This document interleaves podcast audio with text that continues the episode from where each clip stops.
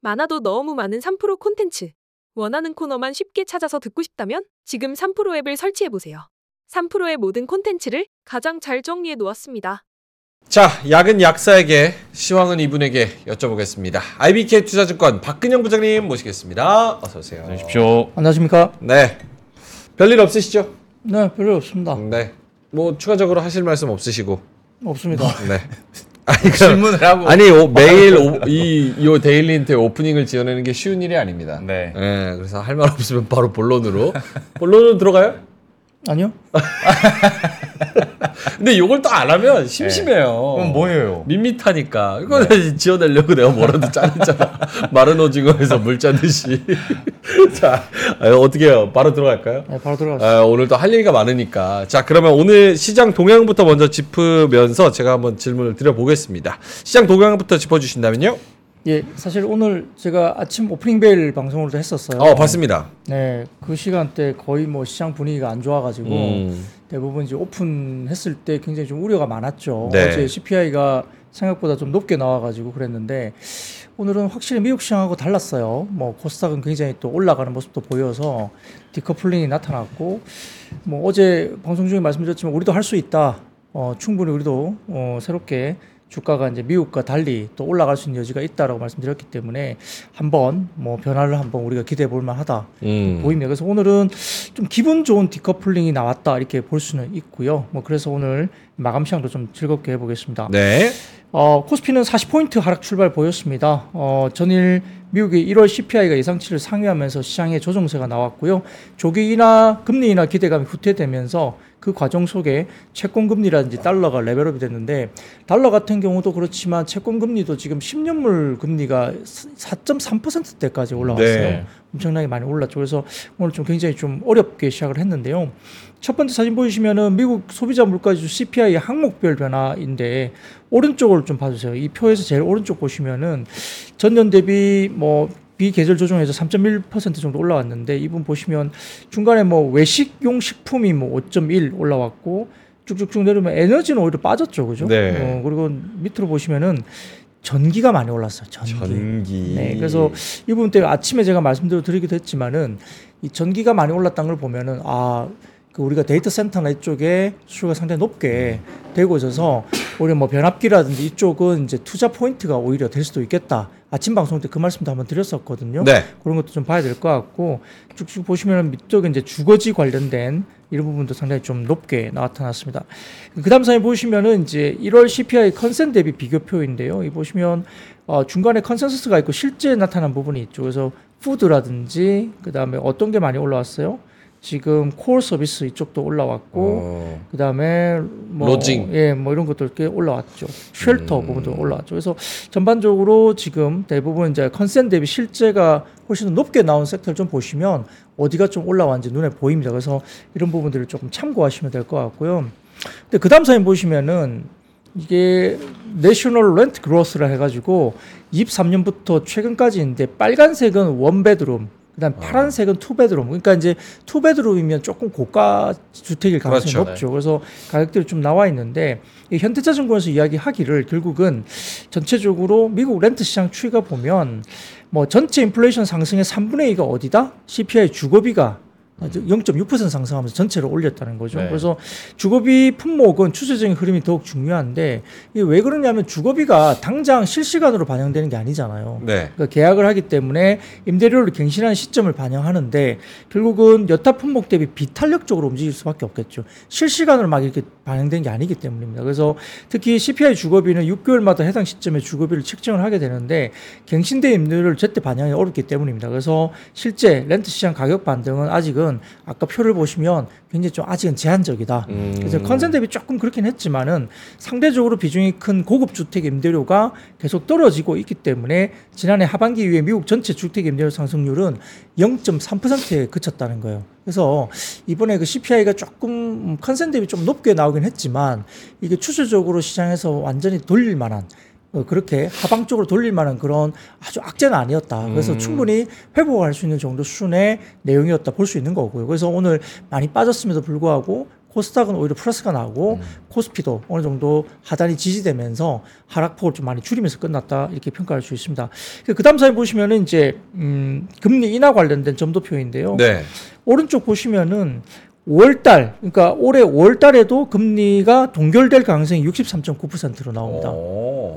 그러니까 6월 이후부터 금리 인하가 들어간다 보는 음, 거죠. 그러니까 애초에 연초에 시작할 때 1월 달부터 제가 3월에 인, 금리 인하는 좀 너무 빠르다. 네. 너무 이제 작년 12월에 시장이 너무 이걸 급격하게 빠르게 반영될 것으로 보면서 좀 너무 빨리 올라가는 면이 있다. 그래서 올해 한 5, 6월 정도 이후에 금리 인하가 될 것으로 일단 추정하는 게 합리적이지 않느냐. 그 이야기를 제가 계속 드렸는데 결국은 지금 시장이 그렇게 와 있어요. 그래서 한 여섯 번 이상 금리 인하가 될 것으로 올해는 추정했지만 지금은 한 서너 번 정도로 이제 반영을 하고 있기 때문에 뭐 폭이 문제겠지만 한 서너 번 정도의 금리 인하 정도로 지금 실제로 가고 있다. 그래서 어느 정도 정상적인 어떤 금리의 어떤 경로로 가고 있는 것이 아니냐 이렇게 네. 보일 수 있습니다. 그래서 전체적인 흐름에서 너무 걱정할 분위기는 아니다라고 볼 수 있는 상황이고요. 근데 저거 네. 표에서 네. 지금 요게 제가 제대로 보고 있는 겁니까? 5월 1일 날 금리를 인하할 확률이 33% 그대로 갈 가능성이 63%로 점쳐지는 게 맞아요? 네, 근데 이 부분은 계속 변해요. 아. 이게 딱 정해진 게 아니고 어떤 변수가 나오게 되면 이게 이제 확률이 계속 왔다 갔다 변하거든요. 그렇죠. 근데 현재 어제 관련해서 CPI가 나온 뒤에 이 5월 달 금리 동결 확률이 63.9%로 올라왔죠. 5월 달에도 할 확률이 33%밖에 안 되는 거예요. 네, 지금 네, 이 상황에서. 그렇습니다. 네. 야, 이것도 쉽지 않네. 6월이에요. 그래서 이야, 이건 쉽지 않네요. 네. 그래서 6월에 컨센이 있는데 뭐 일부 국내 증권사 중에는 7월로 조금 더 늦게 보는 쪽도 있어요. 제 저는 물론 음. 월수밖에 안 나오긴 하지만 월수에 출연하셨던 심층 인터뷰 출연자들은 대부분 이제 다 7월 얘기하시긴 하셨어요. 7월은 너무 늦는데. 근데 그게 왜 그러냐면 바쁘세요? 그 경기 지표가 너무 좋아서 그래요. 아, 그렇죠. 맞아요. 네, 경기 지표가 너무 좋아서. 음. 그래서 뭐 지표가 좋은데 금리 인하를 빨리 할 이유가 없죠. 음. 어, 그러니까 오히려 그게 저는 뭐 시장이 오히려 더 단단한 거 아닌가요? 경기가 부러져서 금리 인하를 하는 게 더 안 좋은 그림일 수 있거든요. 그렇죠, 네. 그렇기 때문에 경기가 좋다는 것은 결국은 시장이 부러지지 않을 수 있다. 그리고 금리 인하 쪽으로 가는 것은 분명히 방향은 맞을 거예요. 음. 맞는 건데 조금 뭐 천천히 해도 되지 않느냐. 근데 우리 입장에서는 물론 미국만 탄탄하고 금리 인상을 버틸 수 있으니까 지금 이 상황으로 가는 거지. 사실 다 죽어나 죽어나는 나라들 많잖아요. 네네네. 우리나라도 그 중 하나고. 그렇게 생각하면 부동산 PF니 뭐니 부동산 시장 얼어붙니 뭐 이런 얘기를 하는 거 보면 빨리 그래도 뭔가 인하를 해줘야 우리 입장에서도 한숨 숨통이 좀 트일 것 같다. 약간 이런 생각 도그 들고. 말씀하신 부동산이 어느 나라 부동산을 말씀하시는 거예요? 모르겠어요. 우리나라 부동산. 그러니까 근데 우리가 선제적으로 인하를 할 수는 없고 음. 이럴 때 항상 드는 생각이 그래도 연준은 결국 미국 중앙은행이거든요. 그렇죠. 네, 음. 그러다 보니까 그런 그렇죠. 한계가 있죠. 뭐 페드가 한국 부동산 신경 쓰겠어요? 음. 알아서 그러니까. 해야죠. 그러니까 신흥국 안 좋은 거 상황까지 네. 걔네들이 어, 할 여력은 없죠. 알아서 해야 되겠죠. 인하. 알겠습니다. 그래서 여튼 뭐 네. 그렇게 지금 CPI가 네. 흘러왔기 때문에 음. 너무 어제 CPI 지표를 가지고 너무 거기에 몰입하지 말자. 네. 큰 흐름에서는 방향성은 그대로 간다. 약간의 뭐 단기적인 어떤 컨센 상향이 나왔기 때문에 약간의 뭐 삐걱거림이 있었지만 이건 충분히 극복할 수 있는 단기적인 이슈다 볼 수 있겠고. 부장님 네. 저 질문 하나만 해도 돼요? 네. 오프닝 안 했으니까 시간 좀 네.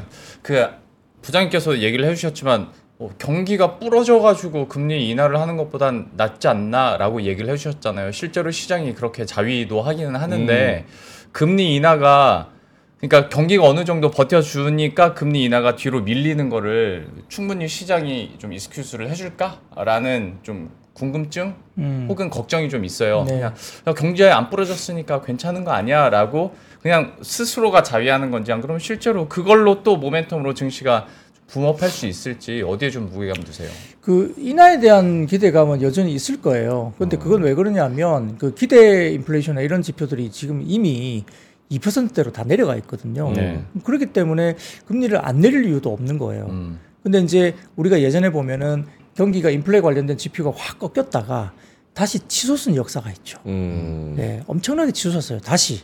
그러니까 그걸 좀 경계를 하는 거죠. 그래서 음. 페드 입장에서 그와 관련된 똑같은 어떤 경로로 갈까봐 음. 상당히 신중할 수밖에 없고 사실 뭐 그 미국도 이제 대선을 앞두고 있기 때문에 바이든 행정부 입장에서는 금리 내려라고 압박을 할 수도 있어요. 뭐 선거를 앞두고 뭔가 맞아요. 그럴 수도 있는 거잖아요.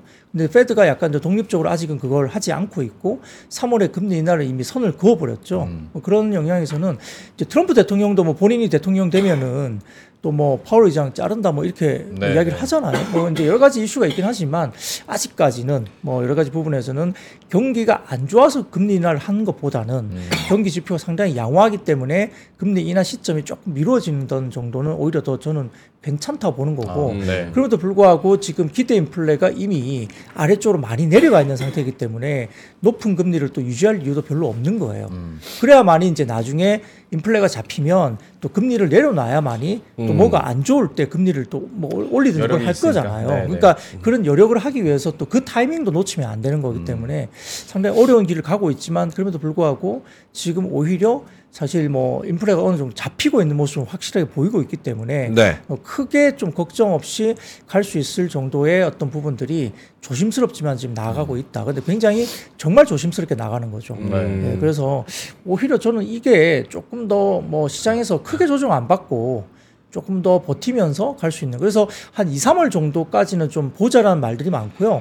어제 CPI가 약간 올라왔기 때문에 다소 좀 한 2월, 3월 정도까지 약간의 어, 기간 조정, 뭐 하락하기보다는 약간의 뭐 횡보를 하든지 좀 3월 달에 확인하고자 하는 어떤 의, 의지 이런 것들이 좀 더 강해지는 정도로 해석을 많이 합니다. 음. 그래서 뭐 어, 등락보다는 그 지수의 등락보다는 뭐 어떤 섹터라든지 이쪽을 좀 더 면밀하게 보고 투자를 해야 되지 않을까 이런 말을 좀 하는 부분이기 때문에 근데 좀 모르죠. 한국 같은 경우는 또 value 프로그램이 어떻게 발표되냐에 따라 네. 또 3월부터 주가가 또 완전히 어떻게 바뀔 수도 있는 변수가 또 있기 때문에 뭐 그런 것들 염두에 둔다면 뭐 부러지는 것보다는 낫고 네. 그리고 CPI는 너무 우려할 정도의 수준의 그것은 아니다 이렇게 보는 것이 맞습니다. 네, 그래서 좀 이제 소두 소두가 좀 길었는데요. 네. 뭐 그런 부분을 감내하고 그다음에 이제 시장을 본다면 이제 대부분 업종의 조정세가 아침에 나왔습니다만 업종보다는 대부분 테마군들이 아침에는 움직였어요. 네. 그래서 뭐 웹툰이라든지 뭐 로봇, 보안, 그다음에 LPG 도시가스, 그다음에 초전도체, 스마트 팩토리, 우주항공, 엔터미디어 게임, 엔젤 산업 등의 테마군이 강세를 보였습니다. 그래서 갭 하락 출발 이후에 2,600선을 위협했어요. 근데 깨지진 않았고요. 그때 이후에 9시 30분부터 주가의 선물이 반등이 바로 나오면서 아, 하락폭을 축소하기 시작했습니다. 근데 대부분 이제 자금 이탈 영향 때문에 대부분의 업종이 하락세를 오전에 보였고요. 원달러 환율도 10원 가까이 급등세를 보였습니다. 그래서 코스피 대비 약 그 전반적으로 봤을 때는 어, 코스닥이 상대적으로 강한 모습이 나왔고요. 의외로 지금 저PBR 업종 랠리 영향으로 강세였던 코스피 차익 실현 폭도 확대됐고 네. 전기전자 쪽으로 이제 차익 실현 매물이 꽤 나왔습니다. 예, 전반적으로 그러나 이제 외국인 매도 물량은 2월 매수 규모 대비는 크지 않은 양상이었고 코스닥은 외국인 매도세에 2차전지 헬스케어 등의 대형주 중심을 아침, 아침에 약세를 보였는데 네.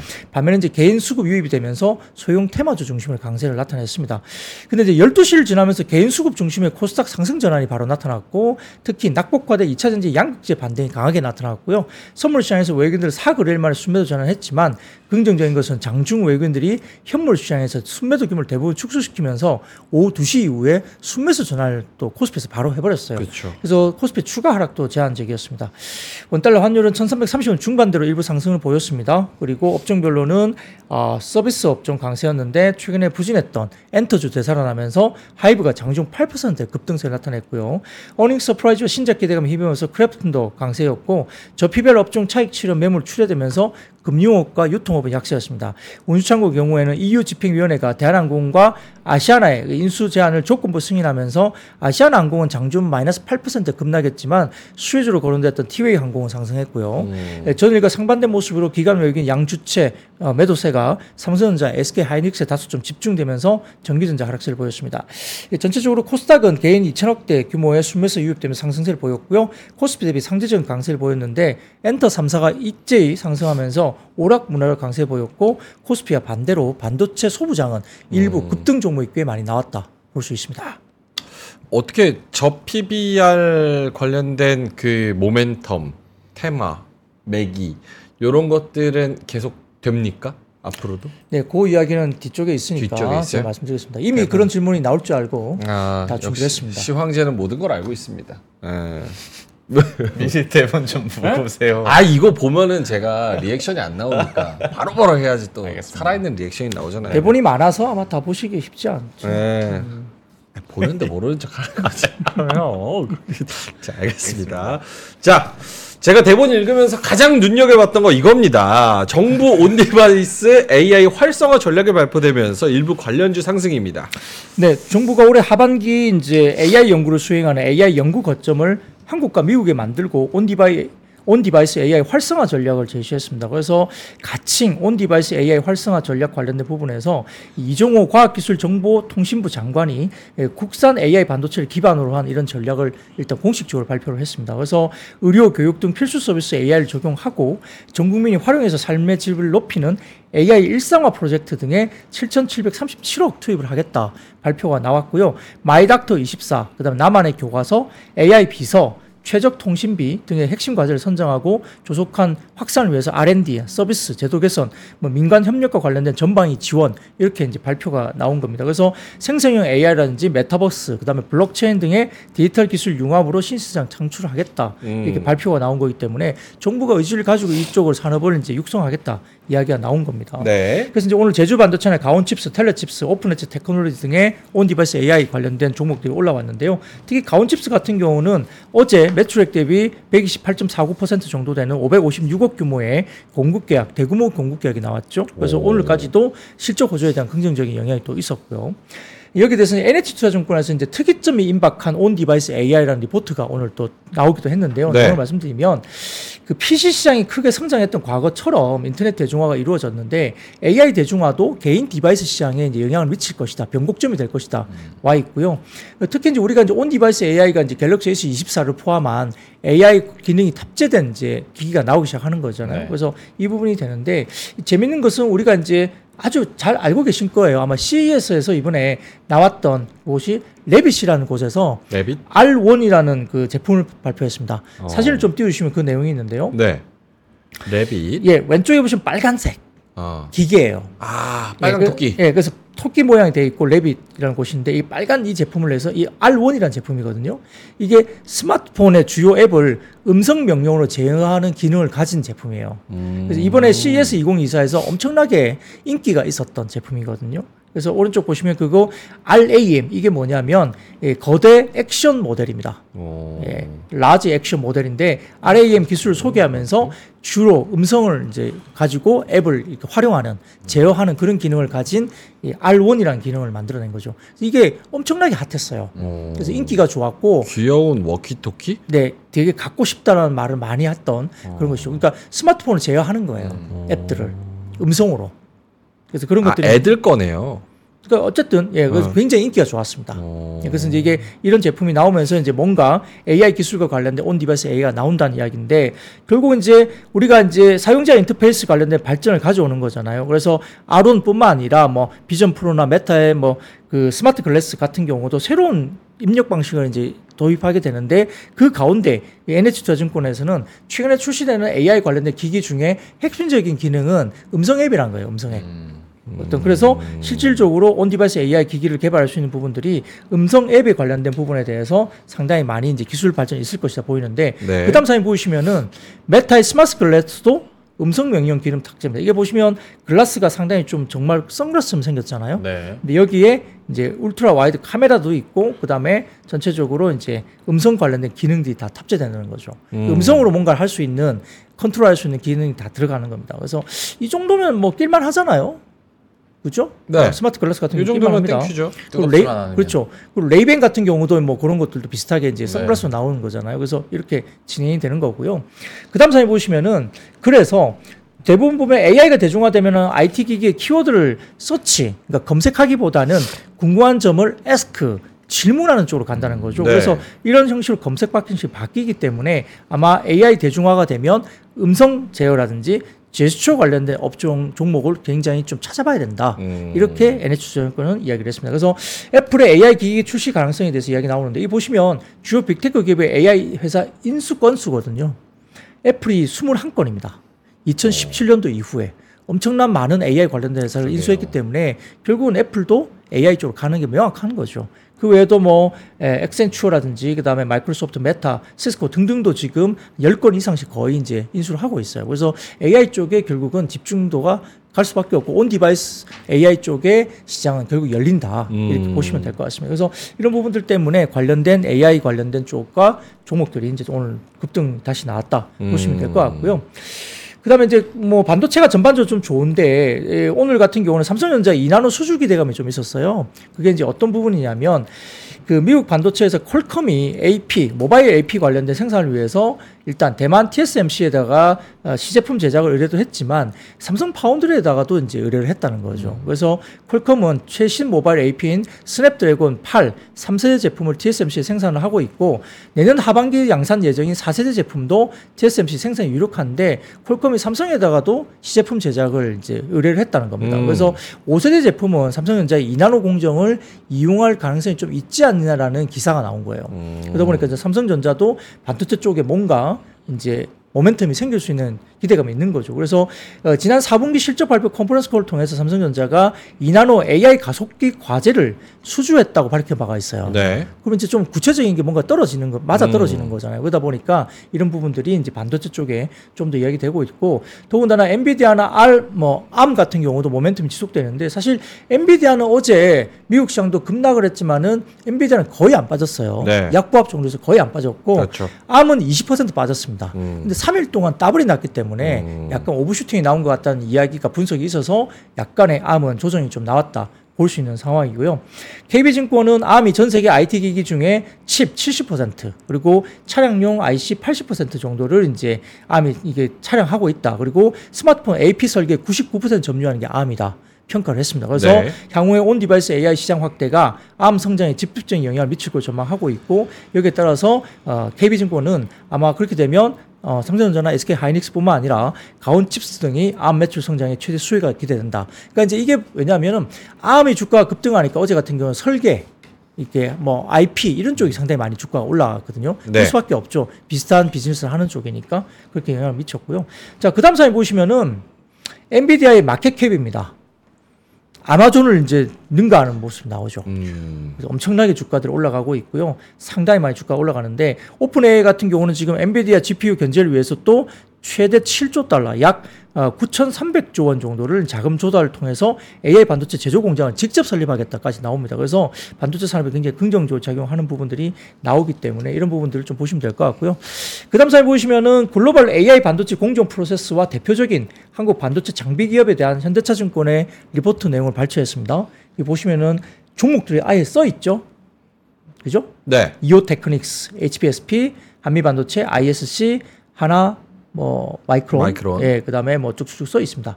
그리고 이제 밑에 보시면 후공정 패키징도 네페스 같은 경우도 있죠. 네페스. 검사도 어, 테스나, 네페스 아크 등등이 있습니다. 그죠?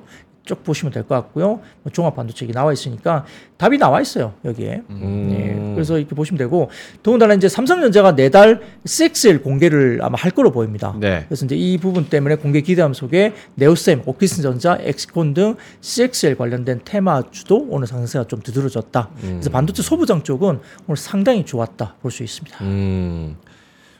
엔비디아 안 꺾이면 우리나라 요 AI 반도체도 계속 간다는 의견이신 거죠? 네, 역시 이제 바로미터는 엔비디아이겠죠. 예, 역시 바로미터입니다. 근데 이제 기대감이 좀 높게 형성돼 있어서 뭐 실적 발표 때 어떤 이야기가 나올지가 사람들의 어떤 기대치를 충분히 충족시켜주는 말을 할 수 있을지 네. 그게 좀 변수라고 말씀드렸고요. 또 주가도 꽤 올라왔죠. 어제 제가 코스닥 반도체 전체 valuation PER이 18배까지 올라왔다. 상당히 좀 많이 올라왔어요. 음. 뭐 과거에 한 다섯 배 정도 거래될 때도 있었는데 꽤 많이 올라와서 근데 전공정 후공정 나누면 후공정이 후공정이 굉장히 많이 올라왔고 전공정은 아직 싸다 그랬죠. 근데 대부분 어, HBM 쪽은 후공정 단으로 속하기 때문에 아마 그럴 수밖에 없는데 다만 조금 비싸게 올라와 있는 상태에서 어떻게 이제 엔비디아가 시장을 만족시켜 줄 것인가 음. 이 이제 좀 관건이 될 수 있다. 알겠습니다. 변수가 될 수 있다. 이런 말씀도 좀 드리겠습니다. 주니어 준님께서 어, 샘 올트먼이 엔비디아 GPU를 견제하기 위해서 최대 땡땡 자금 조달을 통해서 여기서 9,700조라니 잘못 얘기한 듯 이렇게 하셨지만 9,700조, 9,300조 요 정도의 규모가 맞습니다. 그래서 뭐 되니 안 되니 이런 얘기를 많이 했었고. 네. 자, 알겠습니다. 그러면 엔터 쪽으로 오랜만에 한번 부장님이 이야기를 해주실 텐데 3월 본격적인 반등을 할 것이다 이런 전망이 나오면서 엔터 상승입니다. 네, 뭐 상당히 조정폭이 좀 컸었고요. 반토막 났어요, 반토막. 예, 그래서 굉장히 좀 우려가 많았습니다. 그래서 연말쯤에 그 작년에 4분기 들어서면서 12월에 중국 공구가 확인이 됐지만은 사실 6월 이후부터 4분기 초입까지도 굉장히 좀 중국 쪽에 상당히 좀 뭐가 안 좋았다. 그리고 피크아웃 되는 거 아니냐 뭐 이런 이야기들이 많았어요. 그러다 보니까 엔터주가 상당히 좀 어렵게 진행됐었는데 오늘은 하이브를 포함한 종목들이 이제 굉장히 시원하게 또 반등을 줬습니다. 좀 이제 내용이 있는데 네.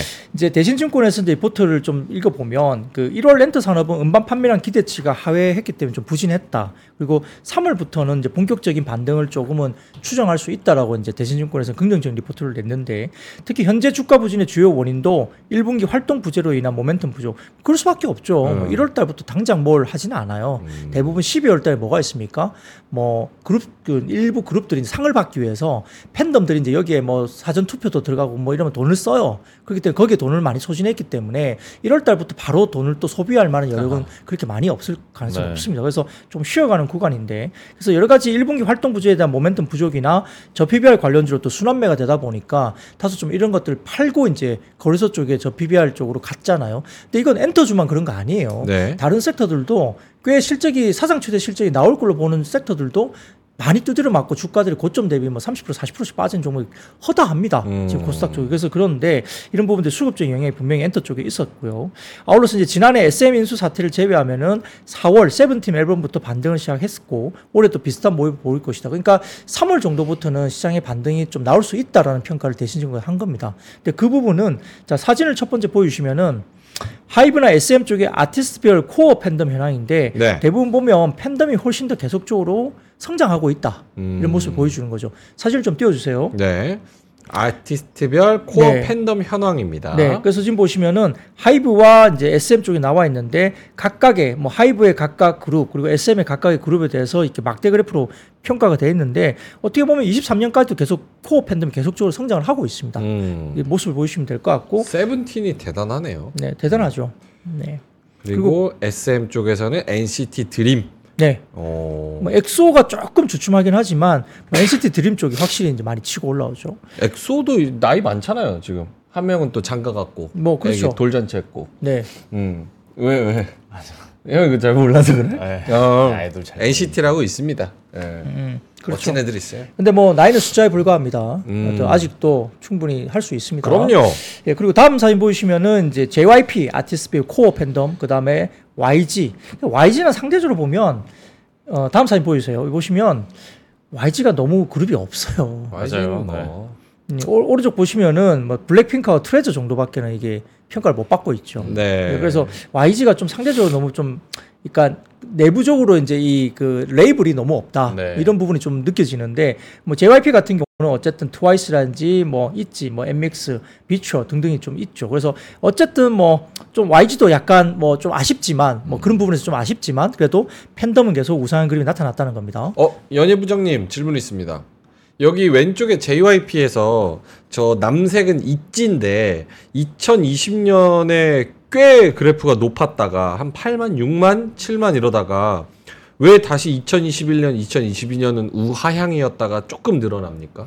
있지가 이래요? 글쎄 뭐 같은데? 활동 때문에 그럴 수도 있고요. 활동 다 했는데 얘네. 네. 근데 뭐- 앨범이 좀 안 좋았죠. 뭐 그럴 수도 음. 있죠. 그러니까 이제 언제나 항상 뭐 우상향을 무조건 해야 된다 이런 법칙은 없죠. 이야, 예, 괜찮은데. 예. 그 활동에 따라서 뭐 그런 반응은 좀 있었다 네. 이럴 수도 있는 거죠. 그래서 어. 이거는 뭐 대신증권에서 어떤 데이터를 가지고 분석을 한 거기 때문에 뭐 트위터나 이런 쪽과 관련된 뭐 활동, 팬덤 이런 것들을 가지고 아마 이 자료를 만든 것 같아요. 네네. 근데 잠깐 주춤했던 뭐 국면도 있었지만 그래도 반등세로 약간 나타나는 부분도 있지가 있기 때문에 그러합니다. 음. 그래서 그런 부분도 좀 감안해 주시면 될 것 같고 그래서 전반적으로 보면 뭐 엔터 44가 보면 그룹 내부적으로 보면 팬덤이 계속적으로 성장하고 있는 모습이 역시 보이고 있다는 것은 명확하다는 거고요. 네. 또한 이제 공연화 MD 부분의 어떤 성장이 본격화되는 모습인데 아직 주가에 반영되지 않았다고 분석까지 했습니다. 그래서 공연을 본다면 지난 4분기에 세븐틴이 어, 지난번 직전 공연 대비 158%나 증가했다 보- 음. 봤고요. 그다음에 어 1분기에는 트레저가 33% 증가할 것으로 보고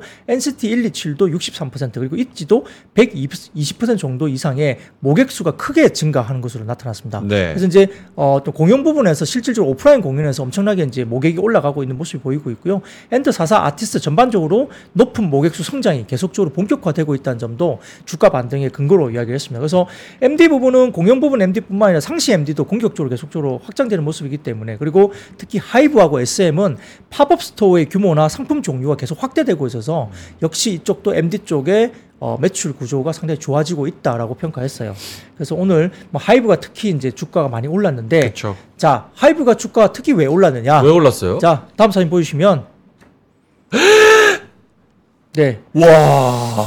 저는 이분들 영향이 좀 있다고 봅니다. 부장님은 좀 빼주시겠어요? 이것만 full shot으로 좀 잡아주세요. 같이 봐야죠. 와 이게 낫네. 아 이게 낫다며. 아 이분들이 주목을 지금 받아야 되니까. 아, 지금 이거 경제 방송이에요. 지금 연예가 준 게 아닙니다. 아 저 지금 주식 관점에서 얘기하는 겁니다. 아 잘 되겠네. 아, 저한테 많이 배우셨네요. 예, 그렇습니다. 아, 이것 때문에? 이분들이 뭐냐면은 네. 이제 하이브의 걸그룹 아일리시예요. 아일릿. 예, 3월에 데뷔가 확정됐고요. 이제 뭐 5인조 걸그룹이죠. 원래는 아마 6인조 아마 데뷔에 앞서서 뭐 멤버 중에 영서라는 그 멤버가 있었는데 탈퇴를 했거든요. 영서. 예, 그래서 아일릿 같은 경우 유나, 민주, 모카, 원희, 이로하 등으로 5인조로 데뷔할 예정이고요. 어. 이게 R U Next를 통해서 이제 결성된 겁니다. 그래서 이 하이브 산하 레이블인 빌리프 랩의 첫 걸그룹이기 때문에 음. 아마 작년에 아까 말씀드렸던 R U Next라는 그 경연 프로그램 통해서 아. 이제 이렇게 됐기 때문에 그럼 어떻게 되죠? 하이브가 이 정도 되면 어떻게 돼요? 와 그룹이 엄청 많네요. 탄탄한 네, 네. 그룹들이 그러니까 많아지네요. 뉴진스를 능가할 수도 있다라는 어. 이야기가 나와요. 대단하네. 예. 다섯 분 다 혼혈이죠? 한국 뭐 제가 그것까지 는 모르겠습니다. 한국 반 천국 반. 그래서 그런가? 아니 어. 저는 제 되게 현타 왔어요. 왜요? 늙었나? 위에 세 분하고 밑에 오른쪽에 있는 한 분다다 똑같이 생겼다. 똑같은 분이. 와. 죄송합니다. 아 진짜 제가 전 너무 무지하거든요. 아 이거는 이, 이 이건 그룹이 진짜- 어느 소속사에 소속돼 있는지만 알지 실제로 아, 얼굴을 아, 잘 모르니까. 도와주기 매우 어려운데. 어, 어떡하지? 근데 어, 다 똑같이 생겼다. 아일릿. 어, 어, 되게 아이유 닮았다. 이런 이런 미래 먹거리, 이런 미래 비전이 있는 그룹들이 계속 나와준다는 거에 하이브의 굉장한 호재다. 어, 이제 그것도 그거지만 이제 기존 멤버들이 잘하고 있는 상태에서 네. new 레이블이 새로운 레이블이 이제 add up을 해주니까 성장이 계속 나온다는 스토리잖아요. 네. 과거에는 이제 새로운 어떤 멤버들이나 레이블이 나오면 시간이 오래 걸리고 거기에 몇 년 동안 계속 어떤 비용을 계속적으로 지불해 가면서 키우기 위한 시간이 많이 걸렸죠. 그래서 음. 거기서 이제 적자가 나오고 많았지만 최근에는 나오자마자 바로 히트를 치는 구조로 간다는 거. 그래서 새로운 신인 IP가 성장하는 것은 최근에 어, 엔터사들에게서 상당히 중요한 모멘텀이에요. 그래서 아까 YG가 조금 아쉽다는 게 새로운 어떤 그런 부분들이 조금 너무 약하잖아요. 블랙핑크 의지도가 너무 높고 또 뭐 일부 지금 리사라든지 뭐 개인 뭐 그 차려가지고 나가지 않습니까? 네. 대부분. 그래서 이런 것들이 굉장히 좀 약해질 수 있는 구간인데 뭐 그런 것들 대비해서는 이제 일부 하이브 같은 경우도 굉장히 탄탄한 어떤 그런 레이블을 갖고 있다는 점에서는 음. 상당히 강점이 될 수 있는 거죠. 알겠습니다. 네. KHL님이 아이돌 그룹 사진 띄워놓고 명민주 씨 침 질질 흘리면서 히히덕거리지 말라고 말씀하시는데 멋있으면 멋있다고 할 수 있죠. BTS 춤추는 거 보고 멋있다고도 맞아요. 하고, 응? 세븐틴도 멋있고. 봤어요. 침은 안 흘렸어요. 침이 없어요. 저는 네, 침을- 없습니다. 침은 안 흘렸습니다. 네, 나머지는 다 알겠습니다. 맞는데 네. 침은 안 흘렸습니다. 예쁘니까 예쁘다고 하고 멋있으면 멋있다고 할 수 있는 거죠. 우리 하이브 대단한 경제적 새- 관점에서 본 거니까. 그럼요. 네. 새 그룹 아일릿 어, 3월 데뷔. 요거 때문에 오늘 8% 정도. 뭐 그 영향이 충분히 있다고 봅니다. 왜냐하면은 음. 확실히 이제 기대감을 갖고 있는 IP가 나온다는 거니까요. 알겠습니다. 자, 그러면 다음 걸로 넘어가겠습니다. 호실적 기대감 분석의 의류 신발 OEM 상승입니다. 네, 뭐 아까 누구 말씀대로 큐브 엔터 좋다고 말씀하시는데 양말님, 예, 큐브 엔터 좋습니다. 여자아이들 이번에 어, 신보가 지난 앞점 그 앨범보다 훨씬 많이 팔렸거든요. 어, Wife랑 Super Lady. 뭐 그래서 네. 이번에 아이들 같은 경우도 상당히 좋았기 때문에 역시 이제 같이 좀 제가 빼놓고 말씀드렸는데 어, 충분히 잘 보시면 큐브는 근데 조금 그런 게- 노이즈가 좀 있는 것 같습니다. 아프다 그래가지고 지금 네. 멤버 3 명이 네, 뭐 빠지네 마네 하고 있어가지고 음, 그 미, 아, 우기 씨랑 저기 슈화 씨랑 뭐 다 약간 아프대요. 그래가지고 뭐 아픈 건지 1년 남았잖아요. 계약 음. 1년 3개월. 본인 건강부터 좀 챙기세요. 네. 아이 팬인데 알겠습니다. 네, 네. 자 그래서 큐브도 좋다는 거 다시 한번 말씀을 드리겠습니다. 네. 자 의류 신발 OEM 쪽으로 가볼까요? 네, 뭐 오늘 대신증권에서 호실적 기대감 분석 이슈가 좀 있었어요. 그래서 네. 대신증권에 따르면은 뭐 최근에 1월부터 저 PBR지로 갑자기 뜨거워지면서 실적주보다는 저 PBR 쪽으로 넘어가면서 상당히 수급적인 흐름 때문에 역시 이쪽도 약간 피해를 봤다 이 이야기인데 예, 다행히도 의류 신발 OEM 기업들의 미팅을 통해서 작년 4분기와 올해 1분기 실적이 기대 이상으로 확인되고 있다라고 대신증권 코멘트를 했는데 예, 종류로 보면은 한세실업은 작년 4분기 실적 surprise 가능성이 높고요. 1분기 마진 개선세가 가장 뚜렷하다. 그래서 매출 증가율이 높지 않더라도 이익 증가율이 매우 돋보일 가능성이 높다고 봤습니다. 그래서 구조적인 마진 개선 흐름이 지속될 거다 봤고요. 그다음에 JS 코퍼레이션 같은 경우는 작년 4분기 시장이 예상하는 surprise 충족시키는 호실적이 나올 것이고 네. 1분기 매출과 이익이 큰 폭의 surprise가 지속될 가능성이 높다. 그래서 매출과 마진 동시 개선 지속이 될 것이다 봤고요. 화승엔터프라이즈는 4분기 시장의 예상치 수준 정도의 실적이 나올 거고 1분기에는 시장 예상 수준의 surprise가 전망되는데 오더가 매우 양호하고요. 23년을 저점으로 실적 개선세가 본격적으로 시작될 것 같다 평가했습니다. 영업 무역은 조금 이제 아쉬운데 4분기와 1분기까지 시장 예상 수준의 감익이 전망된다라고 영업 무역은 조금 보수적인 전망했지만 아까 앞서 말씀드린 세 종목은 상당히 실적이 좋을 것으로 예상되고 있으면서 주가가 오늘 반응을 좀 했다 볼 수 있습니다. 이렇게 뭐 불황 불황 이런 얘기를 하고 침체에 대한 우려의 목소리도 있는데 이런 소비재 쪽은 사실 그래도 손이 좀 안 나가는 게 현실이죠. 네, 뭐 그렇죠. 근데 사실 뭐 저 PBR 관련 주도 우리가 뭐 유통, 그다음에 자동차, 네. 그다음에 지주사, 금융 맞아요. 이쪽이 주가가 급등을 했잖아요. 그러니까 시장의 스타일은 언제든지 바뀔 수 있다. 그래서 좀 음. 유연한 사고를 가지고 포트폴리오를 좀 가져가는 것도 필요하다 이렇게 말씀드리겠습니다. 알겠습니다. 뒤에 내용이 좀 많은데 제네시스 하이브리드 모델 요것도 있고 그리고 2차 전지 얘기도 있고 밸류업 프로그램도 있고 한데 어떤 걸 할까요? 네, 뭐 마지막 거 하죠. 그러니까 뭐 이 내용 관련해서 지금 중간에 에, 자동차 부품, 뭐 하이브리드 네. 관련된 쪽 관련하고 그 다음에 에, 2차 전지 관련 이야기는 아마 그 방송 마치고 시내 자료실에서 이 자료를 좀 내려 보시면은 충분히 이제 많이 설명되어 있기 때문에 한번 보시면 될 것 같고요. 어, 기업 value 프로그램 관련된 부분에 대해서 어, KB증권에서 1차 반영이 마무리됐다는 평가를 냈습니다. 그걸 좀 말씀드리고 싶은데 네. 첫 번째 사진 띄워주시면 일본도 2022년 말 기준의 PB 구간별 종목들의 추이인데요. 이게 첫 번째 사진 좀 띄워주세요. 이 보시면은 대부분 다 보면 상승 국면의 패턴이 이제 나타나는데 제일 첫 번째 이 왼쪽 보시면 첫 번째 사진이 있거든요. 그러니까, 그러니까 지금 보이는 저 표에서 에, 제일 위에 거 말고 네. 네모난 네모난 노란색으로 네모난 쪽 왼쪽으로 보시면은 주가가 올라가기 시작하는 거예요. 그래서 음. 이렇게 한 2개월 정도 시장이 주, 주가가 올라가는 건다는 겁니다. 네. 그래서 한 2, 3주간의 흐름이 이제 국내도 많이 빠르게 올라왔는데 상승폭은 일본 증시가 2개월간 아, 보였던 성과가 지금 우리나라하고 비슷하게 주가들이 이미 올라왔다는 거예요. 음. 그러니까 일본도 그랬다는 거고요. 그래서 이 왼쪽 쪽에 보시면 저 그래프가 두 달 정도가 이제 올라가는 거 오른쪽 보시면 그 이후에 어떻게 되죠? 어, 조금 빠지는 구간이 나온다는 거예요. 네. 조정 국면이. 그래서 어, 속도가 빠른 이후에 약간의 조정 국면이 들어갔다. 그래서 전반적으로 유사한 폭의 조정이 이제 한국에도 나올 거라고 KB증권은 본 거예요. 그래서 왜냐하면 이 정책 자체가 어, 일본의 정책을 어쨌든 벤치마킹을 했기 때문에 네. 유사한 흐름의 상승폭과 조정폭이 나오는데 일본 사례도 정책 발표 이후에 한 15% 정도 시장이 올랐다 그러거든요. 음. 그러니까 우리나라도 지금 2, 3주간 정도에 빠르게 일본의 설레처럼 비슷한 수준의 주가 상승폭이 시장이 올랐다는 거고요. 음. 그 위에 약간의 초기 상승분 이후에 쉬어가는 구간이 나타났는데 그 다음에 뭐가 되냐? 그 다음에 다음 사진 보여주세요. 그래서 정책 발표 이후에 2개월간 10에서 15% 상승한 이후에 그 다음에 에, 실질적으로는 3월달에 이제 일본은 1, 2월달 올라가고 3월에 조정이 나오고 네. 그 다음에 후속 조치가 발표가 나왔다는 거예요. 어. 그러고 인달 그 뒤후에 저 PBR 중심의 상승이 다시 재개됐다는 이야기를 오른쪽에서 하는 겁니다. 음. 그래서 결국은 한국의 정책 예고가 아마 1월 17일하고 24일 정도에 정책 발표 예고가 됐기 때문에 우리나라도 한국 정책에서 지금 한 20% 정도 시장이 올라왔다는 거고요. 그에 대해서 속도는 훨씬 빠르게 올라왔는데 결국은 상승폭은 일본의 1차 상승 때와 유사한 수준이기 때문에 중요한 것은 2차 상승으로 넘어, 넘어갈 만한 진짜 본격적인 정말 우리가 가시적으로 느낄 수 있는 음. 후속책이 나와야 된다. 이런 이야기를 하는 거죠.